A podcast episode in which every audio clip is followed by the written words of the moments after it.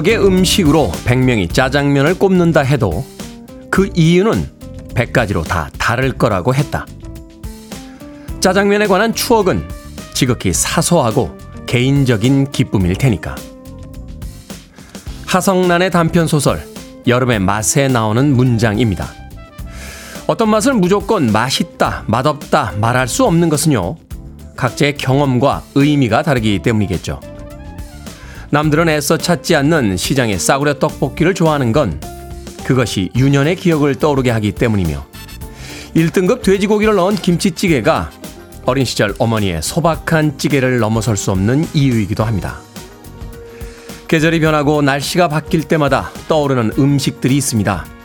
할머니의 김치말이 국수, 어머니의 고추장 김치전. 생각나는 음식들이 곧 우리의 오랜 기억과 추억들입니다. 4월 11일 화요일 김태훈의 프리웨이 시작합니다. 첫 음을 부를 때부터 아무런 걱정되지 않는 그런 아티스트죠. 배리 매닐로의 Daybreak 오늘의 첫 곡으로 듣고 왔습니다. 빌보드 키드의 아침 선택 김태훈의 프리웨이 저는 클 태 자 쓰는 테디 김태훈입니다. 전혜라님 할머니의 백김치가 떠오르는 오프닝이네요. 반갑습니다 하셨고요. 강재성님 저는 어머니가 만들어 주시던 피가 두툼하던 손만두 생각납니다. 김은숙님, 남편이 짜장면과 떡볶이 모두 잘합니다. 칭찬해주고 싶네요. 아이들이 아빠의 손맛을 알죠. 3735님, 저는 엄마께서 화롯불에 구워주셨던 고등어 자반이 생각납니다. 이제는 먹을 수 없는 그 맛이라고. 또 자신의 추억과 기억이 담겨있는 아침의 음식들 보내주셨습니다. 어, 오늘 점심시간엔 한 번쯤 맛있는 음식 뭘 먹을까 고민들 해보시죠. 맛있는 한 끼 식사가 그 하루의 인생이다라는 이야기도 있습니다. 오늘 비 소식이 또 있고 날이 흐린데 점심시간에 맛있는 음식을 한번 기대해 본다라면 이 힘든 아침 시간이 조금 위로가 되지 않을까 하는 생각이 듭니다. 박태권님, 테디님, 상쾌한 아침입니다. 오늘은 4시 30분 기상했어요. 오늘 하루도 힘내라고 테디님이 이름 한번 다시 불러주세요. 화이팅 하게요. 하셨습니다. 박태권님, 화이팅 하십시오. 자, 남윤수님, 안녕하세요. 어제 퇴근길 만보 걸었습니다. 날씨도 좋고 날마다 걸어야겠어요. 테디라고 하셨습니다. 어, 퇴근길에 만보 걸으셨어요? 저도 어제 시사회가 있어서 어, 집에서 극장까지 지하철로 한 정거장 한 반 정도 되는데 걸어갔다 걸어오니까 꽤 거리가 되더군요. 따뜻한 봄날에 몸을 좀 많이 움직여야겠다 하는 생각을 했는데 남윤수님 오늘은 비가 온다고 했으니까 우산 꼭 들고 나가시길 바라겠습니다. 신미경님 테디 좋은 아침입니다. 아침 산책하며 테디의 프리웨이 기다리고 있습니다. 오늘도 상쾌한 하루 출발이라고 해 주셨습니다. 자 아침부터 걸으시는 분들 또 퇴근길에 걸으시는 분들 많군요. 걷기 아주 딱 좋은 계절입니다. 이 계절 또 지나가면 여름에 더워지면서 에어컨 에어컨 또 에어컨 있는 곳 찾기 마련이니까 봄날 많이 걸으시길 바라겠습니다. 자, 청취자들의 참여 기다립니다. 문자번호 샵 1061, 짧은 문자 50원, 긴 문자 100원, 콩으로는 무료입니다. 유튜브로도 참여하실 수 있습니다.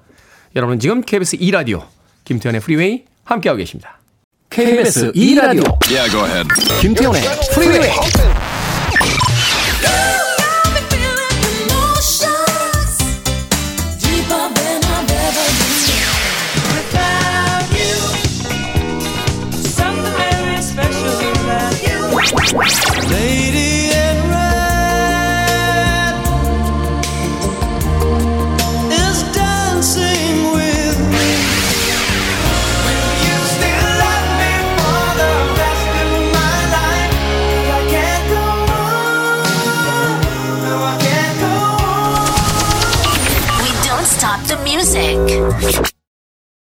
이 음악이 나온 지 벌써 20여 년이 흘러왔군요. 스웨덴 아티스트죠. 메야의 How Crazy Are You 듣고 왔습니다. 리키 마틴하고 Private Emotion 같은 곡을 어, 듀엣곡으로 발표하기도 했던 그런 여성 아티스트였습니다. 메야의 How Crazy Are You 듣고 왔습니다. 자, 김란수님. 네, 아침 일찍 일어나 신랑 도시락 싸주고 다들 보내놓고 이제 자유 시간입니다. 두 시간 여유롭게 듣고 있다. 꾸벅꾸벅 졸을게요. 라고 하셨습니다. 이 시간이 제일 행복하지 않습니까? 어, 저도 가끔 이 오후에 특별한 스케줄이 없을 때 아침 방송 마치고요. 예, 아점 먹고 탁 집에 들어가서 쇼파에서 네네 뭐 특별히 꼭 봐야 될 무슨 뭐 일 때문에 꼭 봐야 될 영화가 없는 날 예. 옛날 흑백 영화 이런 거 다시 보다가 꾸벅꾸벅 좋을 때가 가장 잠깐만 얘기해 놓고 나니까 약간 너무 노인 같다 분위기가 어떻습니까? 예, 가끔 요새 그 가구점 이런 데 가게 되면 흔들 의자를 하나 살까 이런 생각 하게 되는데 그런 오전의 풍경 아, 굉장히 평화롭죠. 김란숙님. 제가 아메리카노 모바일 쿠폰도 한 장 보내드릴게요. 어, 신랑 출근시키고 또 아이들도 학교 보내놓고 여유있게 커피도 한 잔 즐기시길 바라겠습니다. 9265님, 저는 오늘부터 운전 시작합니다. 우리 아이 학원 차량에 운행을 안 한다고 해서요. 운전해서 왔다 갔다 해야 돼요. 힘들겠지만 완전 운전 할게요. 하셨습니다. 운전 조심하십시오. 학원 차량에 운행을 안 한다라고 해서 아침 일찍부터 또 아이들 학원에 데려다 줘야 되시는군요. 9265님. 아, 6246님, 책책 출첵합니다. 문자 안 보낼 때도 매일 듣고 있으니까 의심 말아주세요. 여기는 아직 맑아요. 모두 해피 화요일이라고 하셨고요. 유튜브로 장동숙님께서 오늘도 아침 운동 마치고 상쾌한 기분으로 시작합니다. 테디도 2시간 행복한 시간 함께해요. 라고 하셨습니다. 자, 유튜브로 장동숙님 들어오셨는데, 청취율 조사 기간을 맞아서 오늘도 유튜브 구독 이벤트 갑니다. 김태훈의 프리웨이 유튜브 구독하시고 구독 중이라는 글자가 보이도록 캡처해서 보내주시면 오늘 모두 20분 추첨해서 커피 쿠폰 보내드립니다. 문자 번호는 샵 1061, 이미지 전송에는 100원이 듭니다. 현재 유튜브 구독자 수가 7,900명을 넘어서고 있는데 방송 중에 8,000명 달성할 경우에 추가로 5분 추첨해서 치킨 쿠폰도 추가로 보내드립니다. 구독자를 늘리고 싶어서라기보다는 여러분들에게 치킨을 드리고 싶은 저의 진심을 알아주시길 바라면서 자 이런 아침이지만 프리웨이 유튜브 구독 주변에 영업 부탁드리도록 하겠습니다. 자 5408님께서 신청하셨습니다. 시카고 Will you still love me?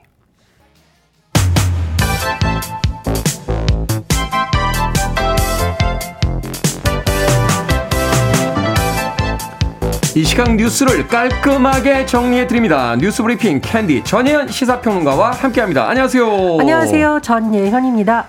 미국 정보기관이요 한국 정부를 도감청한 정황이 외신을 통해 이제 보도가 되고 있습니다. 국내 정치권도 당연히 술렁이고 있죠.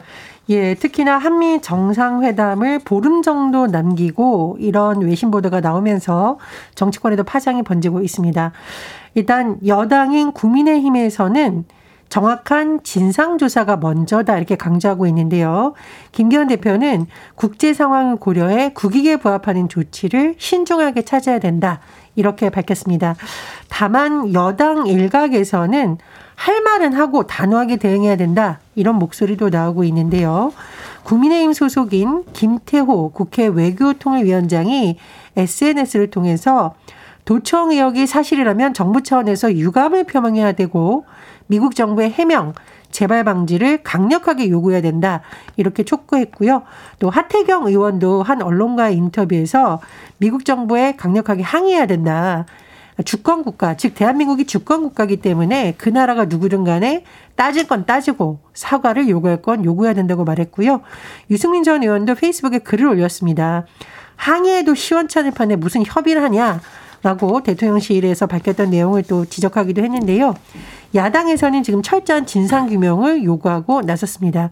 특히 대통령실을 용산으로 옮긴 문제가 지금 다시 논란이 되고 있는데 보안에 취약한 것이 아니냐 이런 이야기가 나오고 그렇습니다. 있는 거죠. 지난해 여야 국방위원들 사이에서도 도청 위험이 있으니까 대비해야 된다라는 목소리가 나왔다는 점을 다시 한번 부각시키고 있는 상황입니다. 민주당에서는 국가정보원도 도감청 열부를 알지 못한 것 아니냐라고 비판을 하면서 국정원장이 참석하는 정보위원회와 국방위원회 운영위원회를 열어서 따져봐야 된다라는 입장이지만 국민의힘은 다음 주쯤 정보위원회를 열어서 관련 내용을 질의를 하되 국정원장이 굳이 나올 필요가 있느냐라는 입장인 것으로 전했습니다. 그리고 오늘 아침 언론 보도를 보면 대통령실에서는 이 문제와 관련해 일단 용산 청사 내부 회의나 통화가 미국 정부에 의해서 도청 감청이나 됐을 가능성은 거의 없다. 이렇게 자제 파악한 것으로 전해졌다라고 하는데요. 다만 일각에서 계속 의혹이 제기되고 있는 만큼 국회에서 이 부분에 대해서 따져 물을 계획이 또 힘을 얻을 가능성도 있습니다. 우방국이라고 생각했는데 이거 좀 심한 거 아닌가요? 이스라엘하고 뭐 프랑스도 지금 난리가 난 것 같은데 또 우리 정부에서는 미 정부의 진상조사를 좀 기다려보겠다라고 했는데 미 정부에서 도감청을 한 건데 미 정부의 진상조사를 자, 자 윤재호 국민의힘 신임 원내대표가 본격 행보에 나섰습니다. 당장 간호법 제정안과 의료법 개정안 본회의 투표, 표결을 앞두고 있는데 아마도 이제 정치력의 첫 시험대가 될 전망이라고요. 그렇습니다. 윤재호 국민의힘 신임 원내대표 어제 김진표 국회의장과 민주당 박홍근 원내대표를 잇따라 예방을 했고요. 협치를 해야 된다. 거듭 강조를 했습니다. 왜 이렇게 협치를 강조할까? 협치가 물론 당연히 중요한데 당장 13일 민주당에서 간호법 제정안과 의료법 개정안을 본회의에서 강행 처리할 가능성이 거론되고 있기 때문입니다. 일각에서는 대통령이 이거 거부권 행사하면 되지 않냐라고 하는 분석도 나오는데 사실 앞서서 양곡관리법 개정안이 국회를 통과했는데 윤석열 대통령이 거부권 행사한 바 있습니다. 네. 그런데 이에 대해서 어, 여권에서의 예상과 달리 여론이 그렇게 좋지 않다라는 분석이 나오고 있는 것으로 전해지다 보니 이렇게 민주당이 강행 처리하고 대통령이 거부권을 행사하고 이런 방식은 좀 문제가 될 수 있다라는 판단을 한 것으로 전해지고 있습니다. 여권에서 지난 9일 비공개 고의 당정 협의를 열었고요. 간호법 제정안과 의료법 개정안의 중재안을 만들어서 한번 제안하면 어떻겠느냐 이런 의견이 모아졌다고 하고 오늘 민, 당, 정 간담회를 열어서 대한의사협회, 대한간호협회 등의 관련 단체를 만나서 협상안에 대한 논의를 한다라고 합니다. 물론 이렇게 뭐 협치를 하거나 중재안을 만드는 것에 대해서는 대부분 긍정 평가를 하는데 네. 이게 중재가 쉬울지는 좀 지켜봐야겠습니다. 일단 간호법 같은 경우에는 간호사의 처음에 근무 여건을 명시한 것이 핵심인데 의협 측에서 제정안 자체에 원천 반대하는 것으로 전해지고 있어요. 근데 국회 지나다니시는 분들 보시면 알겠지만 어, 간호사들은 또 간호법 제정을 강력히 요구하고 있기 때문에 중재 말은 쉽겠느냐 또 이런 전망도 나오고 있고요. 범죄를 저지른 의료인의 면허를 취소하는 의료법 개정안에 대해서는 다만 의협 측도 이 성범죄 및 중대범죄 한에서는 의사 면허를 취소하는 걸 수용하겠다는 입장이기 때문에 이걸 좀 나눠서 하는 방안도 여권 내에서 검토되는 것으로 전해지고 있습니다. 네. 과연 협상 능력, 정치력이 얼마나 되는지 윤지혁 국민의힘 신임 원내대표 이제 본격 행보에 나설 것 같습니다. 자, 대전 시내 스쿨존에서 음주운전으로 초등학생 한 명이 사망하고 세 명이 다친 사고가 있었습니다. 운전자가 구속이 됐는데 이게 뭡니까 도대체? 예, 이런 사고 정말 다시 일어나면 안 되겠는데요. 주말에 그것도 대낮에 학교 앞 어린이 보호구역인 스쿨존에서 음주 운전자에 의해서 어린이들이 다치거나 사망하는 사건이 발생했죠. 유가족이 희생자 이름을 밝혔습니다. 배승아 양. 아, 세상을 떠났고요. 함께 걷던 어린이 3명이 지금 크게 다친 상황입니다. 음주운전을 사고를 낸 60대 남성 A씨 어제 구속됐는데 법원에서는 도주의 우려가 있다라며 영장을 발부했습니다. 그런데 지난해에도 유사한 사건이 있었어요. 한 초등학교 후문에서 9살 초등학생이 스쿨존에서 사망했는데 당시 가해 운전자도 술에 취한 상태라고 하고요. 앞서 말한 두 사례 모두 민식이법에 적용을 받습니다. 민식이법은 피해자가 사망하면 징역 3년에서 무기징역까지 다치면 징역 1년에서 15년의 형량이 적용되는데 어, 이렇게 사후 처벌적으로 엄벌 하는 것도 물론 필요합니다만 사전 예방책을 이젠 좀 마련하자라는 목소리로 힘을 얻고 있습니다. 어린이들이 음주운전 사고로 사망할 때마다 너무 후속 대책이 나오는데 이제야말로 뭐 인도에 안전 펜스를 설치한다던가 스쿨 존에 어떤 안전 대책을 마련해야 되는지 음. 예방책을 좀 보자 이런 지적도 나오고 있습니다. 이게 이렇게 안 되나요? 어, 이 이야기가 나온 지가 벌써 굉장히 오래됐는데 똑같은 사고들이 계속 반복이 되고 있습니다.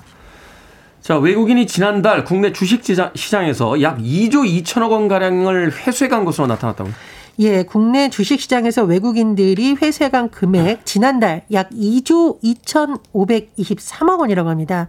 한국은행이 어제 발표한 국제금융 외환시장 동향에 따르면 3월 준 외국인 주식 투자금은 17억 3천만 달러가 순유출됐고 당시 3월 말에 원 달러 환율 기준으로 하면 2조 원이 넘는 규모이죠.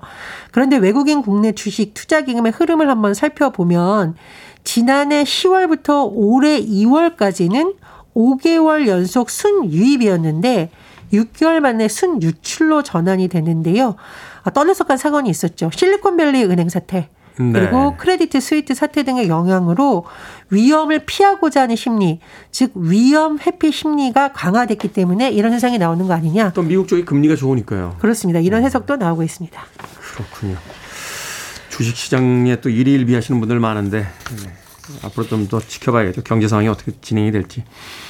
자, 시사 엉뚱 퀴즈. 이번 주엔 평소에 두 배 총 20분 추첨해서 선물 드립니다. 오늘의 문제 어떤 문제입니까? 예, 앞서 외국인 주식 투자 자금 유출 관련 소식 전해드렸습니다. 아, 주식 투자하시는 분들 아, 기분이 좋으실 때도 있겠지만 가슴이 아픈 주식 시장 이야기를 가끔 전해드리게 됩니다. 이토록 짝사랑만 하는 경우는 보다가 처음 봤습니다. 자, 그럼 이런 이야기 대신 전통 시장으로 오늘의 시사 엉뚱 퀴즈 드립니다. 서울 종로구에 있는 이곳 자체 제작한 엽전으로 한때 화제가 됐는데 식판을 들고 다니면서 엽전으로 음식을 사 먹을 수 있는 곳입니다. 이곳은 어디일까요? 1번 벼룩시장, 2번 서울시장, 3번 통인시장, 4번 하노이 야시장. 정답 아시는 분들은 지금 보내주시면 됩니다. 재미는 오답 포함해서 모두 20분에게 아메리카노 쿠폰 보내드립니다. 서울 종로구에 있는 이곳은 자체 제작한 엽전으로 화제가 됐죠. 식판을 들고 다니면서 엽전으로 음식을 사 먹을 수 있는 이곳은 어디일까요? 1번 벼룩시장, 2번 서울시장, 3번 통인시장, 4번 하노이 야시장 되겠습니다. 문자번호 샵 1061, 짧은 문자 50원, 긴 문자 100원, 콩으로는 무료입니다. 뉴스브리핑 전혜연 시사평론가와 함께 했습니다. 고맙습니다. 감사합니다. 2140님께서 신청하셨어요. 롤링스톤스입니다. Painted Black.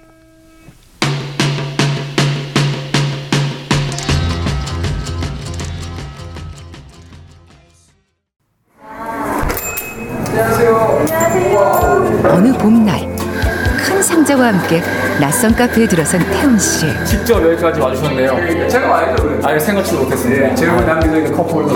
요거 받아 오신 분들도 있더라고요. 아, 그래요? 방송의 영향이 있더라고요. 너무 감사합니다. 네, 그렇습니다. 찾아가는 방송 매일 아침 7시 KBS 2라디오 김태훈의 프리웨이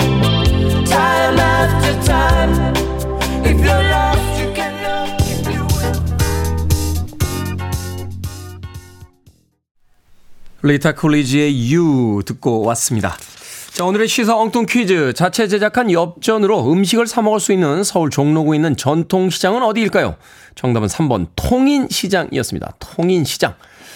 자, 김복자님 3번 통인시장. 아침 챙기며 물 묻은 손으로 참여합니다. 급하셨군요. 3184님 3번 통인시장입니다. 테디 지인 추천으로 듣게 됐어요.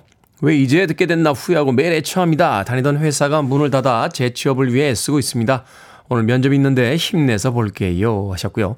1611님, 통인시장, 기름 떡볶이 짱이라고 하셨습니다. 그런가 하면은 NEO, 네오님께서는 광장시장 육회 생각나네요. 하셨고요.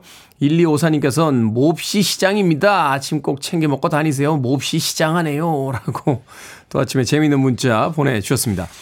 자, 방금 소개해드린 분들 포함해서 모두 20분에게 아메리카노 쿠폰 보내드립니다. 당첨자 명단 방송이 끝난 후에 김태훈의 프리웨이 홈페이지에서 확인할 수 있습니다. 콩으로 당첨이 되신 분들 방송 중에 이름과 아이디 문자로 알려주시면 모바일 쿠폰 보내드리겠습니다. 문자 번호는 샵 1061, 짧은 문자는 50원, 긴 문자는 100원입니다. 이번 주에 당첨자 아주 많이 뽑습니다. 확률이 높으니까 많은 참여 부탁드리겠습니다. 그리고 유튜브 구독 이벤트 진행 중입니다. 청취율 조사 기간을 맞아서 자, 프리웨이 유튜브 구독하시고 구독 중이란 글자가 보이도록 캡처해서 보내주시면 저희들이 추첨해서요. 문자번호 샵 1061로 이미지 전송에 100원이 드는 자, 문자번호 샵 1061로 사진 보내주시면 추첨해서 모두 20분 커피 쿠폰 보내드리겠습니다. 자, 방송 중에 구독자가 8,000명 달성되면 추가로 5분 추첨해서 치킨 쿠폰 보내드리는데 자, 어느덧 7,990명까지 왔습니다. 이제 치킨 5마리 저기서 뛰어오고 있네요. 8,000명 달성하시고 자, 5분의 또 행운의 치킨도 받아가시길 바라겠습니다. 2479님의 신청곡으로 합니다. 닐세다카, You mean everything to me.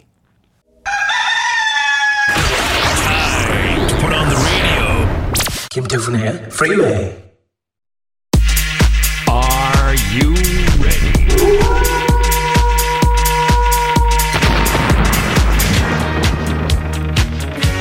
갈팡질팡 갈피를 못 잡겠다면 결정은 해드립니다. 신세계 상담소.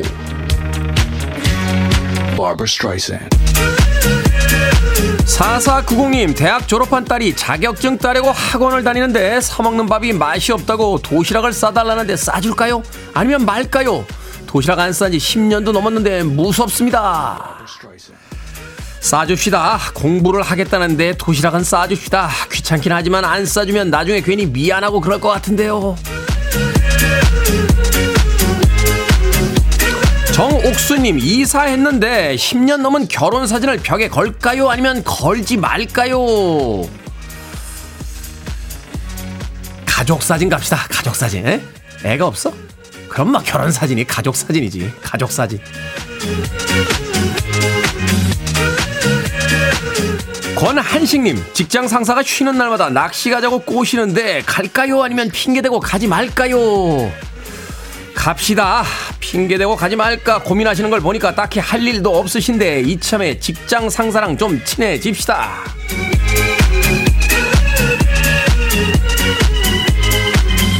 6038님 보고 싶은 영화가 있는데요. 중학생 딸도 보고 싶다고 합니다. 딸이랑 시간 맞추기도 힘든데 혼자 볼까요? 아니면 그냥 같이 볼까요? 같이 보세요. 어머니, 중학생 딸이면 이제 그 딸이랑 같이 영화 보실 시간이 별로 없어요. 어쩌면 그 영화가 마지막 영화일지도 몰라요, 어머니. 방금 소개해드린 네 분에게 선물도 보내드립니다. 콩으로 뽑힌 분들 방송 중에 이름과 아이디 문자로 알려주세요. 고민 있으신 분들 편하게 고민 보내주시기 바랍니다. 자 문자 번호 샵 1061 짧은 문자 50원 긴 문자 100원 콩으론 무료입니다. 마음이 급한가요? 오늘 바람이 많이 새네요. 자 2111님의 신청곡입니다. 도나 서머 로메오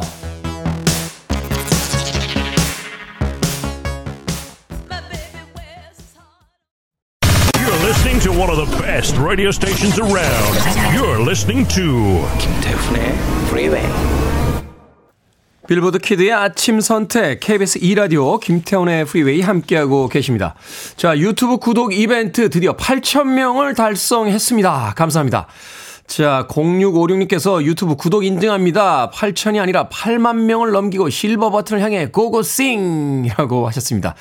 자, 저희들이 이미 예고해 드렸죠. 어, 유튜브 구독자 8,000명을 달성하면 치킨 쿠폰 5장 쏜다. 0656님에게 치킨 쿠폰 쏩니다. 자, 남아있는 4장의 쿠폰 계속해서 방송이 진행되는 동안 여러분들의 구독 이벤트 참여를 추첨해서 저희들이 보내드립니다. 커피 쿠폰 20분도 추첨을 하니까 유튜브 구독 인증샷 계속해서 2부에도 보내주시길 바라겠습니다.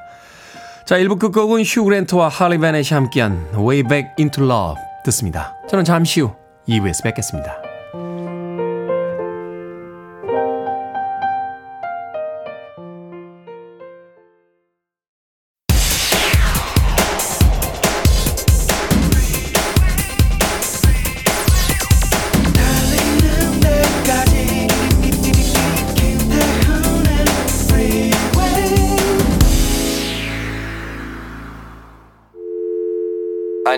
Arms around me. I need to feel your touch.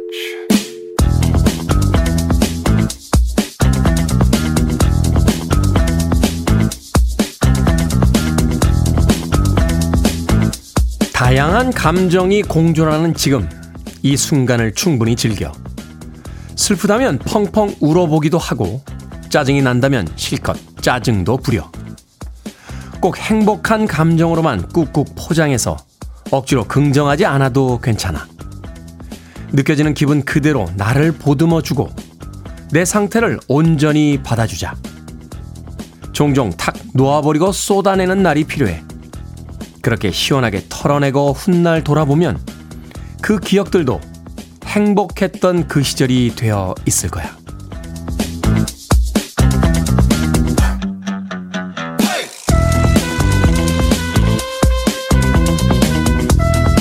뭐든 읽어주는 남자. 오늘은 청취자 김정자님이 보내주신 윤혜지 작가의 책 나는 오늘의 내가 좋아 중 일부를 읽어드렸습니다. 나이가 들수록 감정을 숨기는 데 익숙해지죠. 약점이 될 만한 우울함은 지우고 사회가 원하는 긍정적인 모습을 연기하는 데 익숙해집니다.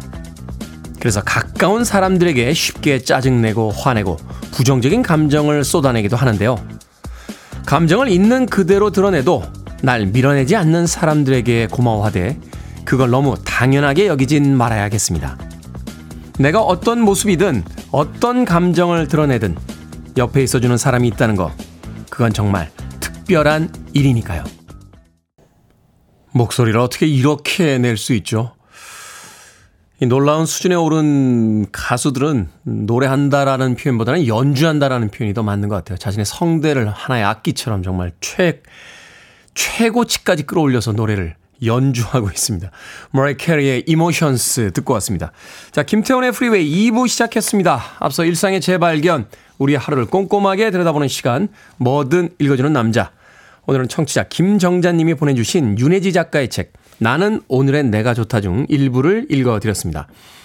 9657님, 나를 온전하게 받아들이는 게 스트레스 덜 받고 행복한 삶이 아닐까요? 하셨고요. 최정원님, 감정 소모 중요하죠. 김대수님, 울고 싶을 때 우는 거 참 좋죠. 하지만 우리는 가면을 쓰지 않고서는 이 험난한 세상을 살아가기가 힘들다죠. 그게 설령 가까운 사람 앞이라도 말이죠. 라고 하셨습니다.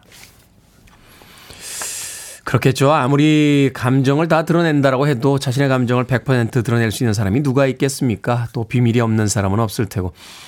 한 뇌과학자의 이야기에 따르면요. 어, 옆 사람에게 더 자주 짜증을 내고 화를 내고 신경질을 부리는 데는 다 이유가 있답니다. 이게 가까운 사람일수록 이 뇌에서 나를 인식하는 부분이 있는데 가까운 사람일수록 나를 인식하는 부분에서 가까운 데다 저장을 해 놓은데요. 그러면 뇌가 착각을 한대요. 말하자면 저 사람은 나랑 굉장히 가까운 사람, 말하자면 이제 자식이나 뭐 남편 아내 이런 사람들이 나하고 거의 같은 사람이다라고 생각을 해서 동일화 시키다 보니까 내 마음대로 그 사람들이 행동하지 않거나 말하지 않으면 내가 내 자신에 대한 통제권을 잃은 것처럼 생각이 돼서 막 화를 내고 신경질을 부리게 된다고 합니다. 이런 걸 알아야 돼요. 네, 우리가 과학을 좀 알아야 아 내가 지금 뇌에서 시키는 엉뚱한 짓을 하고 있구나. 오히려 가까운 사람들에게 짜증을 많이 부리고 있구나. 하는 것을 생각하면서 옆 사람들에게 상처 주지 않고 또 하루를 보낼 수 있습니다. 자, 뭐든 읽어주는 남자, 여러분 주변에 의미 있는 문구라면 뭐든지 읽어드립니다. 김태현의 프리웨이 검색하고 들어오셔서 홈페이지 게시판 사용하시면 됩니다. 말머리 뭐든 달아서 문자로도 참여 가능하고요. 문자 번호 샵 1061, 짧은 문자 50원, 긴 문자 100원, 콩으로는 무료입니다. 오늘 채택된 청취자 김정자님에게 촉촉한 카스테라와 아메리카노 두 잔 모바일 쿠폰 보내드리겠습니다. I want it. I need it. I'm desperate for it. Okay, let's do it. 김태훈의 Freeway. 두 곡의 음악 이어서 듣고 왔습니다. 고고스의 Head Over Heels 그리고 조지 에리슨의 Got My Mind Set On You까지 두 곡의 음악 이어서 들려드렸습니다. 박상희님, 테디, 저 지금 파리에 여행 와 있습니다. 공항 도착 후 호텔 와서 짐 풀고 씻으니까 지금이네요. 여긴 12시 37분입니다.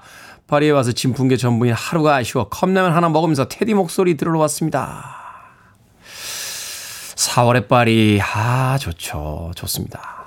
어디 계신가요? 몇 구역에 계십니까? 저는 13구역에 있었어요. 예. 몽파르나스를 걸어 다녔습니다. 네. 오르쉐도 걸어 다녔고요. 길에서 마시는 2만원짜리 와인도 그렇게 맛있습니다. 예. 파리에 가보고 싶네요. 다시 한번 4월의 파리. 저는 한참 추울 때 갔는데도 그렇게 좋았는데 4월의 파리는 얼마나 좋을까 하는 생각이 드는군요. 박상인님, 행복한 파리 여행 다녀오시길 바라겠습니다. K124796289님, 테디 아저씨, 엄마랑 방학 때부터 들었는데 제가 더 팬이 됐습니다. 팝이 너무 좋아요. 학교가 멀어 환승버스 기다리고 있어요. 날도 흐리고 가방이 너무 무겁네요. 힘 좀 주세요. 라고 하셨습니다. 엄마랑 방학 때부터 들었다. 환승버스 기다리고 있는 거 보니까 중학생이나 고등학생 같은데 가방이 너무 무겁다고요. 요새 학교에 아이들 그 캐비넷 같은 거 있나요? 어, 있어요? 근데도 가방이 이렇게 무거워요? 어, 저희 땐 뭐 그런 게 없었으니까 신발 주머니까지 들고 다니던 시절이니까. 생각해보면은 뭐 그렇게 공부도 안 했으면서 책이란 책은 다 가방에다 책상 하나 분량의 책을 가방에다 넣어가지고 들고 다니던 그런 기억이 나는데. 아유 얼마나 무거울까요 그 가방이. 손으로 들지 마세요. 꼭 등에 매세요. 어, 저는 폼 잡는다고 손으로 들고 다니다가 결국은 라운드 숄더가 됐습니다 아, 허리가 약간 이렇게 앞으로 숙여진 체형이 되는데 그게 초등학교 때 가방 들고 다니다가 그렇게 습관이 들어버렸습니다. K124796289님. 힘내라고 불고기 버거 세트 보내드릴게요. 아저씨가 아, 콩으로 왔는데 샵 1061로 다시 한번 이름과 아이디 보내주면 모바일 쿠폰 보내드릴게요. 짧은 문자 50원 긴 문자 100원입니다. 자, 청취율 조사 기간을 맞아서 여러분에게 선물도 드리고 프리웨이 영업도 부탁드리는 이벤트 진행 중이죠. 프리웨이 유튜브 구독하시고 구독 중이라는 글자가 보이도록 캡처해서 보내주시면 모두 20분 추첨해서 커피 쿠폰 보내드립니다. 자, 그리고 방송 중에 구독자 8,000명 달성하면 추가로 5분 추첨해서 치킨 쿠폰 보내드린다. 라고 했는데 달성했습니다. 오늘 드디어 구독자 8,000명 달성했습니다. 한 분은 이미 추첨해서 저희들이 치킨 쿠폰 보내드렸고요. 4장의 치킨 쿠폰이 또 남아 있으니까 방송이 끝날 때까지 구독 이벤트 많이 많이 참여해 주시길 부탁드리겠습니다. 자, 비공식적이긴 합니다만 4561님께서 10만 명 될 때는 뭐 하실 건가요? 라고 물어오셨습니다. 저희 스탭들이 지금 의견이 분분해요. 구독 10만 달성하면 애플워치를 선물로 주자. 스탭들이 서로 어, 개인 비용을 털어서 사드리자 하는 이야기가 나오고 있는데 예. 지켜보도록 하겠습니다. 자, 10만 명까지 얼마 안 남았습니다. 오늘 8천 명 돌파했으니까 뭐 글쎄요, 뭐 한 보름 정도면 되지 않을까요? 10만 명까지 4561님 음악 듣습니다. 크리스토퍼 The Lady in Red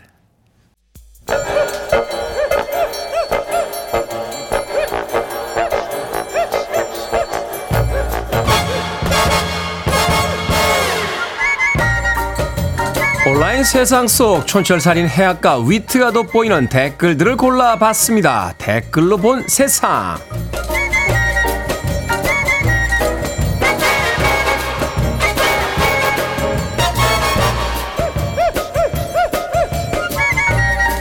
첫 번째 댓글로 본 세상. 얼마 전 아일랜드 SNS에 공개된 영상이 뒤늦게 화제가 되고 있습니다. 하나의 주차 공간을 두고 신경전을 이어가던 두 운전자가 갑자기 가위바위보를 시도한 건데요. 한판 승부. 패배한 은색 차량 운전자는 군말 없이 차를 다른 곳으로 옮기고 승리한 검정색 차량이 남은 자리에 차를 댔다는군요. 사람들은 주차 분쟁의 새로운 해결책이라고 열광하고 있다고 합니다. 여기에 달린 댓글들입니다. 러버덕님, 우리나라에도 도입하죠. 한국인 특성 상황 시작이 어려워서 그렇지 누군가 승부를 제안한 순간 쿨하게 받아들이고 결과에 승복할 겁니다. 바나나님 우리나라에선 가위바위보에 친 사람이 사실 이건 묵찌빠였다. 우리 동네에선 삼세판이 기본이다. 아마도 이렇게 말이 많을 것 같은데요. 가위바위보로 주차 공간 문제를 해결한다. 야 이런 방법이 있었는데 지금껏 그 많은 다툼들이 있었군요. 진정 우리가 알아야 할 모든 것들은 다 유치원에서 배웠던 겁니다.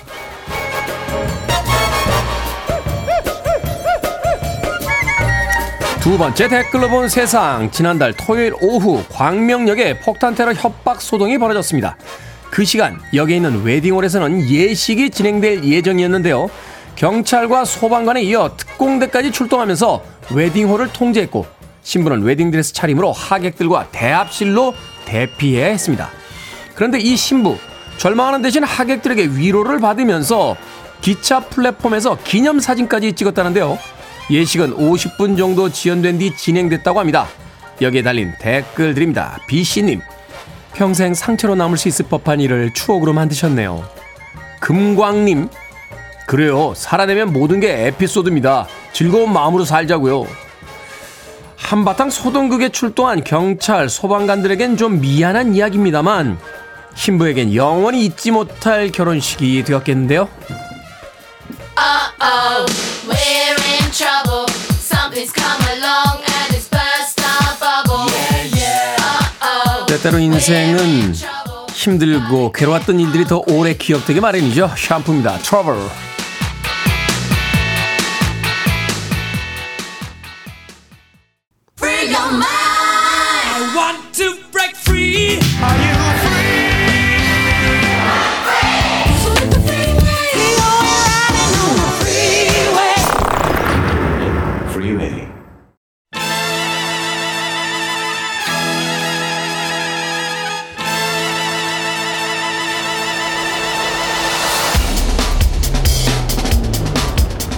경제 뉴스를 알기 쉽게 풀어드립니다. 언더스탠딩의 안승찬 경제 전문 기자와 함께합니다. 이게 머니 사무소 기자님 나오셨습니다. 안녕하세요. 안녕하세요. 드디어 네. 삼성전자 주가가 올라가기 시작했습니다. 관심들이 많으신 것 이게 같습니다. 이게 네. 왜냐하면 주식하는 사람들은 네. 어 일단 삼성전자 하나 갖고, 갖고 일, 단 디폴트잖아요. 일단 네. 사고 시작이잖아요. 네. 그러니까 야, 삼성전자가 25년 만에 반도체 생산을 줄이기로 결정했습니다. 연일 예. 화제가 되고 있는데 관련해서 오늘은 삼성전자의 감산 결정과 반도체 시장에 대해서 알아보도록 하겠습니다. 네. 자, 반도체 감산 결정이 굉장히 중요한 이슈인 거죠? 굉장히 중요하죠. 그러니까 음. 우리나라는 사실은 뭐 무역으로 먹고 사는 나라잖아요. 그래서 수출이 안 되면 뭐 나라 경제 전체가 문제가 생길 수밖에 없고 우리나라 수출 품목 1위는 뭐 뭐니 뭐니 해도 반도체입니다. 그렇죠. 좋을 때는 전체 수출의 4분의 1이 반도체였으니까 어, 엄청나군요. 이 반도체 수출이 좋으냐 나쁘냐에 따라서 우리나라 전체 수출이 뭐 좋았다 나빴다 이렇게 하는 건데 최근에 우리나라 경상수지가 두 달 연속 적자를 기록했다 이런 기사들을 한번 보셨을 텐데 네. 경상수지라는 게 우리나라하고 외국하고 돈이 이제 왔다 갔다 한 거 들어온 거 전부 다 하고 나간 거 전부 다 하고 음. 그럼 얼마 남았는지 따져보자 이런 종합 성적표 같은 게 경상수지거든요. 그렇죠. 이게 지금 마이너스다 이거는 벌어온 돈- 돈보다 결국 나가는 돈이 많았다 이런 이게- 뜻이잖아요. 이게 그냥 마이너스가 아니라 좀 역대급으로 마이너스가 그렇습니다. 나오고 있다는 네. 거잖아요. 그래서 역시 뭐 반도체 수출이 지금 한 작년에 비해서는 반토막이 난 게 결정적이었고요. 네. 그래서 반도체 수출이 그럼 대체 언제쯤 회복되느냐 이게 우리 전체에도 굉장히 중요하고 주식 투자하시는 분들한테도 굉장히 중요한 일인데 지금 이게 가격이 문제예요. 그러니까 물론 사람들이 이제 예전보다 컴퓨터도 좀 덜 사고 네. 스마트폰도 덜 바꾸고 그러니까 이제 반도체 수요가 전체적으로 줄어 들었잖아요. 저도 스마트폰 바꾼 지가 지금 몇 년 됐고 네. 주변에서도 아뭐이 정도면 좋아. 저도 사실은 바꿔야 될 타이밍이 이미 지났다라고 얘기하는데 네.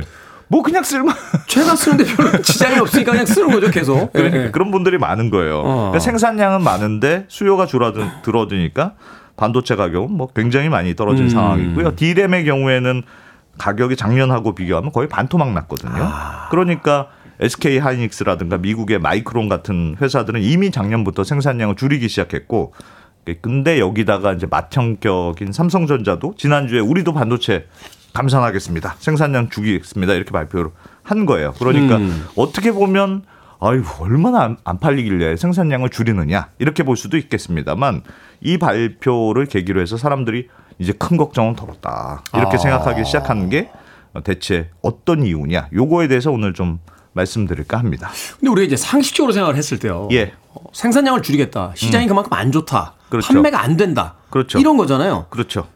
근데 왜 생산량을 줄이겠다? 음.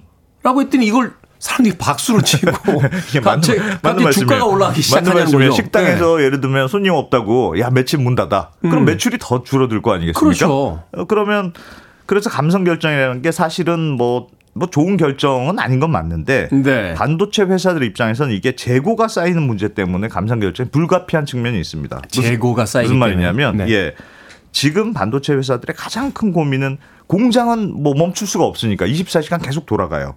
그러면 물량은 계속 생산은 계속 되는데 사겠다는 사람이 예전보다 적으니까 음. 재고가 자꾸 쌓이게 되잖아요. 그렇죠. 근데 그냥 재고만 쌓여 있으면 아이 그래 버텼다가 나중에 좋은 가격 나중에 사, 사겠다는 사람 나타나면 그때 팔지 뭐 이렇게 할 수 있는 게 아니고 문제는 반도체 가격이 떨어지면 이 재고 자산의 평가가 달라진다는 거예요. 그러니까 네. 지금은 말씀드렸다시피 바- 디램 가격이 작년보다 반토막 났다고 말씀드렸잖아요. 그리고 좀 더 떨어질 수 있다 이렇게 예상이 되는데 원래는 내가 한 한 개에 천 원에 팔던 반도체가 500원이 됐다고 해봐요. 네. 그러면 창고에 쌓여있던 재고의 자산 이 값어치도 같이 떨어지거든요. 그렇겠죠. 원래는 창고에 내가 한 1조쯤 있다고 생각했는데 생각해 보니까 이거 지금 다 팔아도 5천억 원밖에 안 돼요. 음. 그러면 이 5천억 원을 회계 장부에 적자로 기록을 합니다.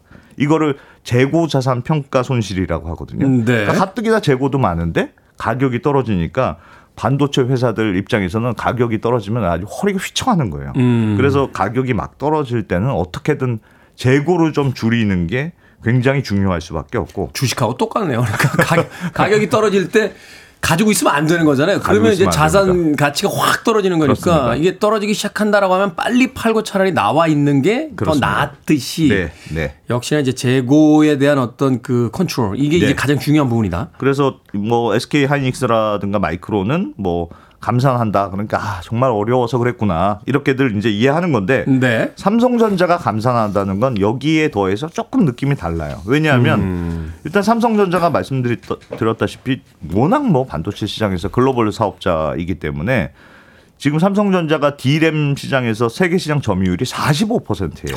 뭐 과반이군요, 거의. 네, NAND flash 이런 메모리 시장에서는 한 34% 점유율이니까 만약에 전, 삼성전자 뭐 빼놓고는 반도체 시장이 뭐 아예 돌아가질 않는다 할 정도로 압도적인 점유율이란 말이에요. 그러니까 네. 만약에 삼성전자가 이번에 감산 결정으로 해서 한 20%만 우리 생산량 줄이겠습니다. 이렇게만 해도 전 세계 반도체 공급의 한 10% 정도가 그렇죠. 대충 줄어드는 점유율이 거니까. 거의 절반이니까 그렇습니다. 20% 줄이면 전 세계에서 10% 떨어지는 거죠. 그러니까 영향력이 어마어마하다고 볼 수 있고 그래서 특히나 이번에 삼성전자의 이 감상 결정이 매우 이례적인 결정이기 때문에 더욱 더 시장에서 좀 이슈가 되는 것 같아요. 이게 왜 이례적인 겁니까? 사실은 이제 안 좋으면 줄이고 또 네. 좋으면 늘리고 이런 이제 일, 일상적인 일반적인 어떤 예, 경제 일상- 이론이잖아요. 일, 반적인 패턴이죠. 근데 이제 삼성전자의 경우 특이한 게 웬만해서는 지금까지 감산을 안 했거든요. 외환 아. 위기 때인 1998년에 한번 감산한 적이 있었는데 그 이후로 지금 한 번도 없었으니까 25년 만에 이번에 처음 결정한 거예요. 22년 5년 25년 만에, 만에. 처음으로 감산. 그렇습니다. 그러니까, 그러니까 말하자면 이제 그 공급량을 줄이겠다. 그렇습니다. 이게 그동안에도 사실은 반도체 시장이 뭐 이렇게 패턴이 있으니까 불황기가 여러 차례 있었거든요. 2008년 금융위기 때도 반도체 가격이 많이 떨어졌고 네. 뭐 2010년 유럽 재정위기 재정위기, 때도 네. 어려웠고 2014년부터는 뭐 중국, 경기가 중국 안 경기 좋았고 안 좋았죠. 네. 하여튼 몇 년에 한 번씩 이렇게 주기적으로 반도체가 가격이 떨어지는 그런 불황기가 찾아오는데 그때마다 남들은 감산해도 삼성전자는 한 번도 감산을 안 했습니다. 음. 왜냐하면 경기가 안 좋아서 수요는 없는데 삼성전자처럼 1위 업체가 생산을 계속하게 됐다. 그럼 어떻게 되겠습니까? 반도체 가격이 더 떨어지겠죠. 그렇죠. 가뜩이나 안 팔리는데 1위 사업자가 자꾸 만들어내니까. 네. 그럼 하위권 업체들은 더 힘들어지는 거예요. 그래서 그동안의 불황기 때마다 독일의 반도체 업체 파산하고 일본의 반도체 업체 파산하고 막 업체들끼리 합치고 소위 이제 마켓 쉐어 정책이라고 해서 이제 시장 장악력을 늘리는 쪽으로 이제 전략을 짰던 그렇습니다. 거군요. 그러니까 못 어. 버티는 업체들이 망하고 그럼 파산하고 막 이러거든요. 그럼 삼성전자는 이제 속으로 막 웃는 거예요. 왜냐하면 불황은 언젠간 지나가고 경기가 네. 좋아지면 그때는 공급이 모자라기 시작하거든요. 게다가 막 생산업체들까지 망했잖아요. 음. 그러면 삼성전자 같은 회사들은 불황 때 생산을 안 줄이고 감산 안 하고 버텼으니까 시장 점유율은 더 높아져 있습니다. 그러네요. 그러다가 경쟁자도 사라졌으니까 아 이거 뭐 좋아지면 삼성전자 독식하는 이런 음. 패턴을 계속 써왔어요. 그래서 이번에도 삼성전자가 사실은 뭐 비슷한 전략을 쓰는 거 아니냐 이런 예상들이 많았거든요. 그러니까 작년에도 반도체 가격이 떨어졌을 때 이제 SK 하이닉스, 마이크론이 다 못 버티고 감산 시작했을 때도 삼성전자만 지금까지 버티고 있었거든요. 네. 이번에도 역시 뭐 삼성전자는 갑오브 갑입이니까 예전하고 똑같이 치킨 게임 상대방을 아주 쥐어짜는 물량으로 이제 시장을 장악해 버리는. 그렇습니다. 그런 전략을 쓰는 거 아니냐 이런 예상이 많았는데 어, 관련해서 재미있는 보도가 하나 있었는데요. 올 초에 삼성전자 내부에서도 그래도 재고도 쌓이고 좀 그러니까 우리도 힘든데 반도체 우리도 이번에는 감산해보면 어떻겠습니까? 이렇게 이재용 회장한테 보고를 했다는 거예요. 네. 근데 이재용 회장이 거기다 대고 그 임원들한테 자신이 없으세요? 이런, 이러면 안 되죠. 이러... 아닙니다. 아닙니다. 네, 우리 네. 열심히 하겠습니다. 뭐 이렇게 음. 해서 감산이 없는 일이 됐다. 이런 얘기도 있거든요. 가끔 우리 민홍 PD가 저한테 그러거든요. 네. 자신이 없어? 아니지? 이렇게. 그래서 뭐 모르, 모르겠습니다. 얼마나 정확한 얘기인지는 모르겠습니다만 어쨌든 이런 게 그간의 삼성의 분위기를 굉장히 잘 대변해주는 에피소드라고 볼 수 있는데요. 그렇군요. 매우 보수적이었던 어, 삼성전자가 25년 만에 감산 결정을 했다는 건 그래서 뭔가 큰 결심을 했다거나 아니면 굉장히 큰 변화를 염두에 둔 호석 아니냐 뭐 이런 음. 해석이 좀 나오는 것 같습니다. 자, 삼성전자 이 감산 결정이 어, 어떤 배경이며 또 어떤 영향을 주게 될지 음악 한 곡 듣고 와서 이야기 더 들어보도록 하겠습니다. 자, 올라갑니다. 제임스 브라운, Get Up. 소울 funky의 황제 미스터 다이너마이트 제임스 브라운의 Get Up 듣고 왔습니다. 빌보드 키드의 아침 선택 KBS 2라디오 김태훈의 프리웨이 함께하고 계십니다. 자, 이게 머니 사무소 경제 전문 안승찬 기자와 삼성전자의 감산 결정 반도체 시장에 대해서 알아보고 있습니다. 예. 자, 삼성전자의 감산 결정. 그 예. 배경에 뭐가 있는 걸까요? 그러니까 일단은 뭐 삼성도 이번에는 조금 버티기 힘들었던 거 아니야 그런 해석도 있긴 있어요. 네. 그러니까 지금 나오는 얘기들을 보면 어, 삼성의 반도체 재고도 어마어마하게 지금 쌓여있다 이렇게 알려져 있거든요. 어, 지금 창고에 쌓여있는 재고가 한 5개월치 판매량 정도가 아. 쌓여있는 걸로 추정되는데 보통은 뭐 많아야 한 달치 정도 여유분을 일반적으로 갖고 있었거든요. 그러니까 네. 지금은 재고가 평소보다 한 다섯 배 정도 많다는 뜻이니까 재고 부담이 만만치 않고 앞에서도 말씀드렸다시피 재고가 많은데 가격은 떨어지면 음. 재고 자산 평가 손실. 그러니까 막 회계장부에 적자가 막 쌓이는 그렇죠. 어, 이렇게 되는 상황이어서 좀 문제가 됐고 실제로 1분기에 이제 삼성전자의 반도체 쪽 영업 적자가 한 4조 원쯤 4조 원 적자를 적자가 4조 원이요? 그렇습니다. 매우 심각한 상황이긴 한데 그동안에도 사실은 뭐 몇 번씩 적자를 낸 적이 있긴 있었어요. 근데 그래도 아무리 그래도 삼성전자였으니까 뭐 몇 천억 원 수준의 음. 적자였는데 이 정도로 몇 조 단위의 적자는 한 번도 없었거든요. 그래서 이번에는 꽤 부담이 컸던 것으로 보이고 감산을 하지 않을 수 없는 상황 아니었겠느냐 이렇게 해석은 나오는 것 같습니다. 근데 사실 예전에는 보면 삼성전자의 워낙 원가 경쟁력이 높았기 때문에 네. 다른 회사들은 다 않아도 삼성은 적지 않나 이런 음, 얘기들이 음. 많았거든요. 그러니까 가격이 떨어져도 뭐 난 여유 있어 이러면서 여유도 부리고 네. 있단 말이에요. 근데 지금은 SK 하이닉스라든가 마이크론도 상당히 경쟁력이 올라왔기 때문에 격차가 예전만큼 크지는 않거든요. 음. 그래서 반도체 가격이 떨어지면 삼성도 이제는 좀 같이 힘들어진 상황 아니야 이런 평가도 조금 있긴 있습니다. 반도체 시장이 사실은 이제 그 굉장히 대기업 중심으로 다 재편이 됐기 때문에 예. 사실은 무조건 계속 감산을 안 하고 어, 음. 버티는 것도 그렇게 유리한 맞아요. 측면은 아니다라고 이제 예- 보고 있는 거죠. 예전보다는 경쟁자도 많이 줄었고, 줄었고. 이제 뭐 한 세 개 정도가 같이 하는 거니까 이거 세개 SK 하이닉스 그럼 망하게 할 거야? 그, 그런 회사는 아니잖아요. SK 하이닉스도. 그러니까 뭐 대만에 있는 뭐 여러 가지 그렇죠. 회사들도 마찬가지고. 네, 네, 그러니까요. 자, 그런데 예. 감산 결정을 했는데 주가가 올라갑니다. 이거 이 좋은 뉴스로 본다는 거잖아요. 그렇죠. 이게 시점이 굉장히 중요한 포인트 같아요. 그러니까 반도체 시장이라는 게 이걸 뉴스를 보실 때 어떤 걸 염두에 두셔야 하냐면 전형적인 B2B 시장, 기업 간 거래 시장이라는 점이 굉장히 중요하거든요. 음. 네. 왜냐하면 그래서 시장 분위기가 한번 바뀌면 굉장히 탄력이 큽니다. 이게 지금은 가격이 계속 떨어지는 추세니까 업체들이 반도체 주문을 계속 미루거든요. 네. 왜냐하면 기다리면 가격이 더 떨어질 테니까. 또 싼 가격에 가져올 수 있으니까. 아, 지금 뭐 그냥 급할 거 없어. 천천히 떨어지면 그때 가서 사면 되지. 뭐 이러면서 계속 미루는 지금 상황입니다. 음. 그런데 삼성전자 감사는 딱 결정했잖아요. 이런 소식을 들으면 어 앞으로 물량이 혹시나 좀 줄어들 수도 있겠는데 이런 생각이 들면서 일단 그렇죠. 마음이 좀 이제 약간 급해지기 시작하는 거죠. 언제 가도 먹을 수 있었던 식당인데 갑자기 아 줄 서야 되는 내일부터는? 이제 100그릇만 팔겠습니다. 딱 이렇게 네. 돼버려. 어? 못 먹는 거 아니야? 이렇게, 이렇게 되는 거죠. 어. 이게 지금 삼성전자 같은 굉장히 메이저 사업자가 생산을 줄이겠다고 발표했잖아요. 이게 그러면 공급량이 줄어든다는 뜻인데 반도체 사는 사람 입장에서는 혹시나 내가 주문했는데 조금 순서를 기다리세요. 이러면 내가 좀 더 비싼 가격으로 사게 되는 거 아닐까? 그러니까 갑자기 걱정이 들어요. 특히나 반도체는 이 기업들이 사는 거라서 굉장히 대량 네. 물량을 주문하거든요. 또 뭐 뭐 몇 개월 몇 년치 계약도 하잖아요. 그렇습니다. 그런데 워낙 대량으로 주문하는데 자칫 한 타임 딱 늦어가지고 음. 지금보다 비싸게 샀어. 그럼 사장님한테 혼날 거 아니겠습니까? 그렇죠. 그러니까 실무자들. 너 지금 뭐 하는 놈이야? 뭐 이렇게 되니까 야 지금 이 정도 가격이면 조금씩 주문해 놔야 되는 거 아니야? 이런 생각이 이제 기싸움처럼 드는 거고. 근데 이걸 나만 하느냐? 나만 하는 생각이 아니잖아요. 아니죠. 그 구매팀 담당들은 다다 생각하고 비슷한. 생각을 하는, 네. 하는 거니까 이럴 때는 가격이 굉장히 급하게 오를 수 있습니다. 아. 왜냐하면 가뜩이나 지금 생산량을 줄여놨잖아요. 근데 주문이 갑자기 몰리면 공급에 공급이 부족해지는 부족해지니까. 아, 그런 상황이 벌어질 수 있고요.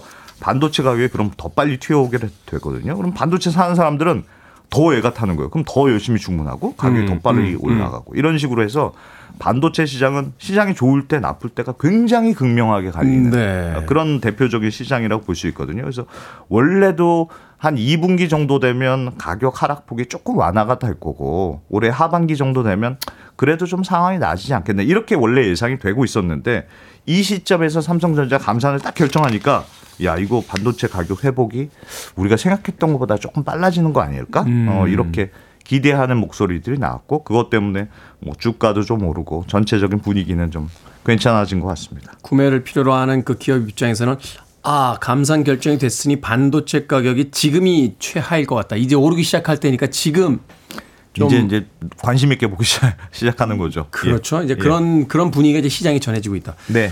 그렇다면 앞으로 좋아질 일만 남은 건가요? 어, 중국이 좀 변수 같아요. 네. 아무리 감산을 해도 결국은 사주는 사람이 있어야 되는 건데, 어, 우리나라 반도체 수출의 한 40%가 그동안 다 중국으로 가는 물량이었단 말이에요. 중국 시장이 컸죠. 굉장히 컸습니다. 그래서 중국이 어떻게 되느냐가 굉장히 중요한데, 어, 사실은 중국이 우리나라 반도체를 수입해다가 요거를 이제 가지고 제품 만들어서 다시 파는 이 중간재 형태로 물량을 파는 그런 게 많았거든요. 그래서 사실 중국의 수출이 좋아져야 네. 우리나라 반도체 수출도 많아지는 딱 그런 구조로 되어 있는데요. 중국 미국하고 사이가 안 좋잖아요. 그렇죠. 그러니까 예전 같은 환경이 아니어서 여전히 좀 불안불안하긴 합니다만 그나마 요즘 발표되는 경기 지표들 보면 중국의 제조업 경기가 뭐 조금씩 살아나는 신호는 있거든요. 음. 그래서 중국 경기가 어떻게 되느냐 요걸 보는 게 우리 반도체 시장에도 굉장히 중요한 영향을 미칠 것 같습니다. 중국이 지금 뭐 미국하고 최악이니까 더 나빠지지만 않는다면 일단 네. 상승 속선을 그리게 될 것이다. 예. 자, 이게 머니 사무소 삼성전자의 반도체 감산 결정의 의미와 전망 짚어봤습니다. 지금까지 언더스탠딩의 안승찬 경제 전문 기자와 함께했습니다. 고맙습니다. 고맙습니다.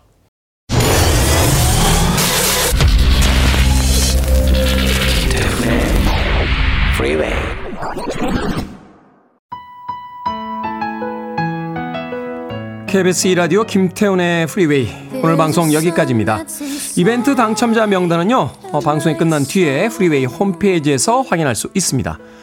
오늘 끝곡은 김진희님께서 신청하신 맨디 모어의 Only Hope 듣습니다. 편안한 하루 보내십시오. 아 오늘 비 소식 있습니다. 우산들 챙기십시오. 전 내일 아침 7시에 돌아옵니다. 고맙습니다.